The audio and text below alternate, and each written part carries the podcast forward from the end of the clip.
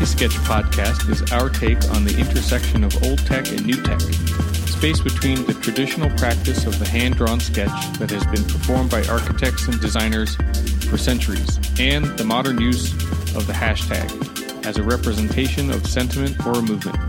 Each week, we plan to deliver a new pod about our ideas, sketches, and what's going on in our daily lives as we pursue our love of architecture, design, and sharing this knowledge with the next generation. I'm Kurt, and I'm in Flint. And I'm Jamie, and I'm in Austin. This is part one of my conversation with Jamie. Welcome back, Jamie in Austin. you know, because we're not sitting has, side by has, side. I know. Has spring sprung yet? Actually, things are getting greener up here in Michigan, and uh, yeah. Last weekend, uh, we planted some things indoors because it's still a little cold outside. But you know, my wife's a big gardener, so it's all about getting our fingernails dirty. Yeah, well, so, we we do the gardening down here as well, as you know. So that's right, upside down gardening. upside down gardening, which we'll Hello. probably talk about in some other episode later on, but we'll just leave it right. at that for right now. Yeah, right, right when uh when the weather is a little warmer and things are producing. Yeah, exactly. And so we stay tuned for that. Um, so our let's talk about our coffee sketches. And so this week, let's talk about um, an interesting one I stumbled across on the Instagram from you. Uh, it is, and I recognize this, which is kind of the fun part. Um, and it's a it's a a newer building. It's a Tadao Ando building, and I, I I called it right, and it was it's a Fort Worth, but it's a museum, right? I don't remember the name, but it's in Fort Worth, right? It is. Uh, it's uh, it's the uh, it's a Fort Worth Art Museum um, uh, dedicated to modern and contemporary art. Um, and it's actually across, a lot of people don't realize that um, this building by Ando is literally across the street from uh, Louis Kahn's Kimbell. Um, so everybody sort of arguably, everyone has a, a favorite Louis Kahn building, um, mm-hmm. you know, sort of, you know, in the States and then worldwide. And the Kimbell usually is either number one or number two. Um, and as mm-hmm. a Texan, I think you know we're pretty pretty darn excited to to say that the Kimbell's right there. Yeah, that's right. I do remember. I remember. I've never been to this Fort Worth museum, um, which also means I've never been to that Louis Kahn building. But um, I remember as a as a young professional uh, reading in the magazine when it was just in the design phase, or even you know, right after construction. And they, they kind of talked about in the, the magazine and what you can see in this sketch is uh, the sort of the rhythm of the Ando building and how it has an homage to the Kahn building, right? The Kimbell art has a rhythm of long gallery bays, and the Ando building has a similar uh, long bays of gallery, but in a very different uh, construction method. Um, right, and and since you've been there, you maybe should. well, and, and I think the, and I think and I think the sketch sort of um, talks about that is that there's um, there's a sort of a beautiful spot um, once you've entered the galleries, and then um, or at least the, entered the lobby space, and then you kind of move off to your right. Um, a lot of people don't even recognize it because they think it's more of moving away from the museum gallery spaces if they're sort of a first time visitor. Um, and if you move off to the right, you you you enter sort of a cafe type space, but immediately from that cafe space, you're able to exit the museum proper and be outside. And the minute you're outside, you have this wonderful opportunity to get this view that's in this sketch, and you hmm. see exactly what you're talking about is that there's this rhythm of these glass like enclosures that are, um, you know, perfect forms, uh, perfect geometric forms underneath a concrete structure that then also reflect down into a reflecting pool that's right there in front of you. So, um, what the museum has now done is they've also um, used some of that exterior space for some exterior galleries and some sculpture. Um, but the sketch really sort of highlights what Ando is doing um, in both homage to Kahn's sort of take on the geometry of gallery spaces and sort of a, a form space order kind of idea. Mm-hmm. Um, but then also the use of materials is that, you know, yes, Kahn really was brilliant with concrete, and that's what the Kimbell is known for. Ando himself, you know, in his work in Japan and then now in the States and in other other places, you know, concrete, of, of course, but uh, really takes it to another level where he sort of introduces this glass element, and these glass boxes sort of are are protected, uh, for lack of a better term, underneath these sort of you know beautifully uh, designed concrete arches and canopies that reflect down into the into the water, and that and that's really what the sketch is trying to capture. Mm-hmm. Yeah, yeah. You, I mean, I can see it for sure. And when we post this online, I'm sure our listeners will take take a peek at it too. Uh, so one one thing I'm curious of, I've as a student of architecture, we all, uh, I, I, I would imagine all of us, even in the well, let me say this again, in California, uh, we studied Louis Kahn a lot, right? And I would imagine as a Texan, you did as well in architecture school. Um, but from what I remember of Kahn's work as a student, especially the Kimbell, is that he used the shape of the building to creatively bring in natural light to the gallery space.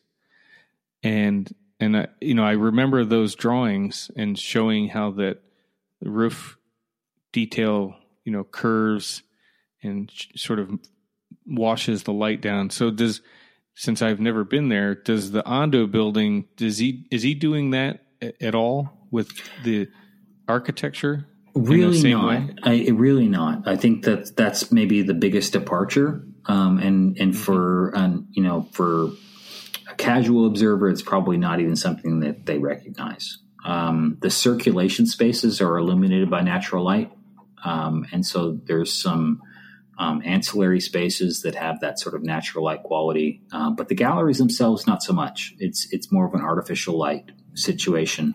Um, some of these, uh, the ones depicted in the sketch, um, do have some natural light opportunities at the, sort of the ends of the boxes. Um, mm-hmm. This portion was really um, depicted in the sketch as really effectively facing east. So you have some morning light, but if you're there, you know, midday or in the afternoon, um, then it's all reflected light into those spaces. Um, but you're absolutely right. Uh, you know, the Kimbell itself is uh, to be studied in section. You know, to to take a mm-hmm. to take that slice, that cake slice, you know, through through the building. You know, for for the non architects listening, if you if you literally take a, a you know a, a slice through a cake and then kind of peel away and look at the layers of layer cake, that's the section. And so what Kurt's just you know describing with with light bouncing in from above and then bouncing into those galleries. That's really what Kahn was trying to do with Kimbell. Um, and I, and I, and there's there's not a building that really doesn't you know you know capture that any better. Um, I don't think you know my my take is that Ando probably realizing that that's what what Kahn was doing really sort of shied away from it um, and looked at more of a material response as opposed to mm. a, a, sectional response. But that's that's sort of my take. I've never read anything to that effect.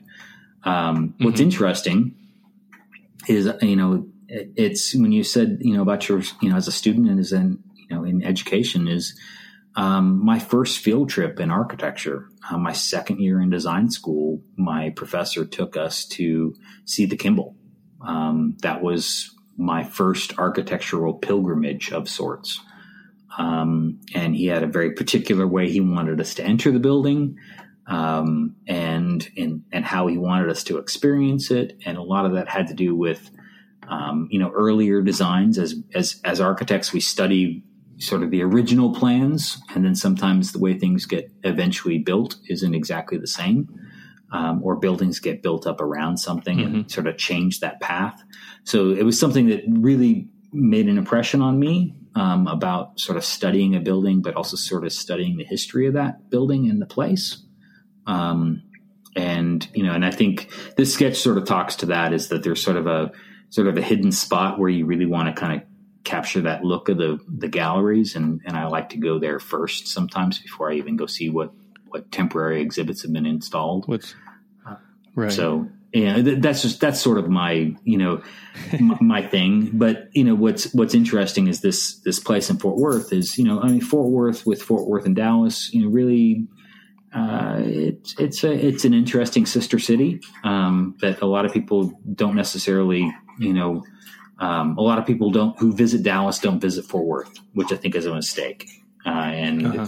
I think there's a lot of things in Fort Worth that are are wonderful, and the art museums for sure are are definitely worth a day trip or uh, you know, a day and a night for sure. Um, yeah, you know, that's with, that's a that's a good idea and and good to know. And uh, obviously, for architects that go on our pilgrimages from here from time to time, um, it may be a little bit more uh, more enticing than to those uh, lay people. Um, but not to say that you know, yeah, encouraging people to uh, to make a, a little extra trip is always a good idea. But one well, thing, I, know, well, oh, and, and, I was just going to say, and, and with that is, you know, we are talking about, you know, two different, you know, architects of renown, you know, Louis Kahn and then Tadao Ando, um, in these two different buildings is uh, Renzo Piano, the Italian architect, uh, recently did an addition to Louis Kahn's Kimbell. Um, and that's something also worth folks considering as a as a destination of sorts. Oh, I didn't know that. Um, and yeah, that's great. So, but I wanted to throw this one thing back in there. Sure. Is uh, you you know the reflection pool and the, right. the bouncing of light back into the building. Um, maybe you know Kahn didn't do that, or in the Kimbell, but he's done it in other buildings. Absolutely, um, yeah. That I'm uh, familiar with, um, or in different parts of the country, and you know, so it, even though it didn't occur uh, for Kahn here, but Ando is maybe referencing that pool, taking that opportunity from another Kahn building, and sort of, sort of, he has the opportunity to sort of mix and match a couple of maybe the the ideal uh, architectural solutions well and, and into, I think, uh, into think, one. I think i think you're onto something is that you know it's it's you know these these architects of renown that we you know have the fortunate you know opportunity to study because of their buildings that we we visit or or lectures that we see or or, or books that we read um, you know, I mean, when you have, uh, you know, in, in Louis Kahn's case, I mean, he's he's deceased, you know, and we have this bevy of work um, to look back at and sort of digest and try and dissect and, and think about. But I would agree, you know, Ando probably, you know, if you're going to build a building right next to Louis Kahn's arguably number one or number two building he's ever done, um, mm-hmm. you're going to do your history and you're going to do your research, you know, and I would say you're probably right. I, I wouldn't, I wouldn't disagree. What building are you thinking about um, in particular? It's, it's, um, I believe it's a campus building. Are you thinking about Chandigarh in India? Well, there's that. Okay. Okay. That's definitely one for sure of a bigger scale. But then he did it at this small, I want to say it's like a library or like a reading room at a university. And if people are familiar with the documentary done by his son, you know, he visits this particular building amongst all the buildings. And um, now everybody's you know, has, scrambling to add that to their Netflix to go back and look at the video. I hope so. I, I bought I bought myself a copy of that movie as soon as. as so you're going to be could, watching it tonight. I could get it. Is that is that movie night for you guys?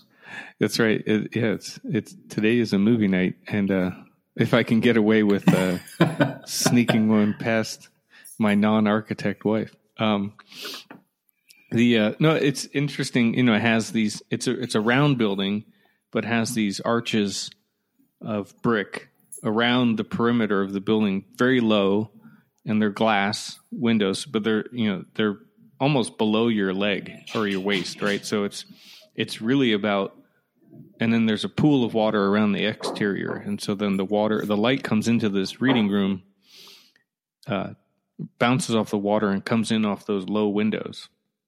And so that's one as, as a, in a smaller scale than chandigarh is or no dhaka. Chandigarh is corbusier isn't it? Or did Kahn do work there too? Um now you've got me checking myself.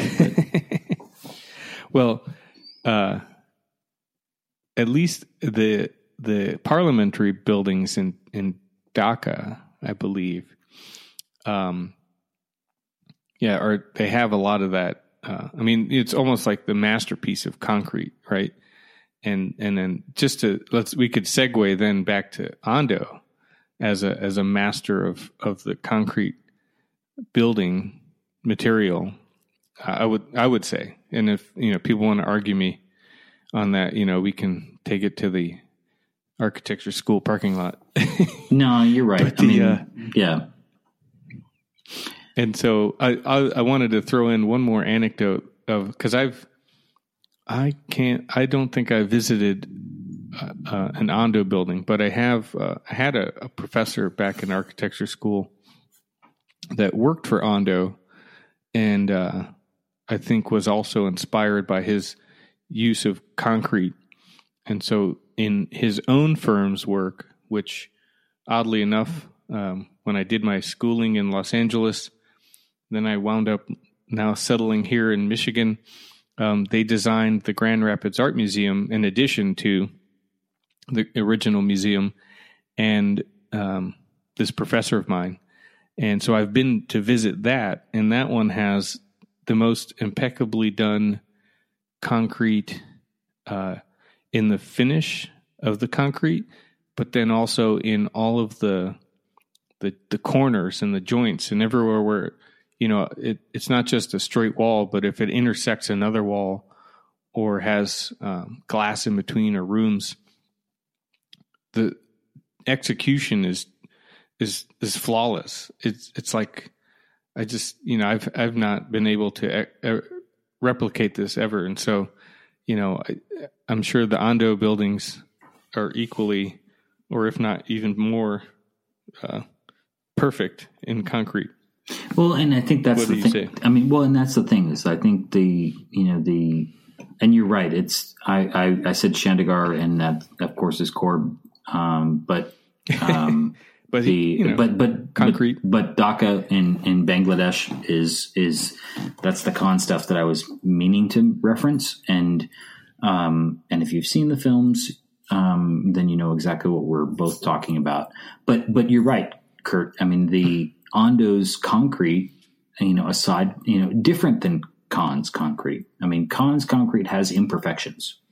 Um, it's mm-hmm. it's concrete, and I think that that's the thing that you see the lift um, locations, you see the um, you see the board forms, um, and in a beautiful way. Um, you see the craft, the hand that's built the forms, and then you know erected this you know concrete edifice. In Ando's work, the concrete almost looks like butter. I mean, it's it. for for lack of a better term, it it really has this smoothness that almost feels unnatural, um, and and very yeah. ether- and very ethereal as a as a as a material. Um, it's it's the concrete that you would think of if you were just thinking of concrete coming out of your mind. Um, it's um, hmm. it's it's not uh, you know, okay, concrete is poured into a form and it's this liquid and the liquid gels and then solidifies and it becomes this object. And that's, that's sort of the concrete of, of Ando in my mind. And when, when I took my students and experienced the Ando building, um, for the first time, which was about a year after it was built, so it's it's about the building's about 20 years old now. Um, so that sort of dates how wow. long long ago I was teaching full time. um, but the, you know when I when I took those students to that building at that time, um, you know that was one of the things that they were sort of you know remarking at was um, the difference between the Kimbell and and the you know and the the museum by Ando across the street is just the concrete itself, you know, felt different. I mean, literally to the touch felt different. Mm-hmm. And I think that that was something that was unique among these two master architects. Um, you know, but it's, uh, you know. Thank you for listening. We both hope that you enjoyed this episode of Coffee Sketch Podcast. Our theme music is provided by my brother who goes by at Cold Fashioned on Instagram and Twitter. Our podcast is hosted at coffeesketch.buzzsprout.com. Find more show notes and information from this episode. And finally, if you like what you heard, please rate us on iTunes and share us with your friends. Thank you.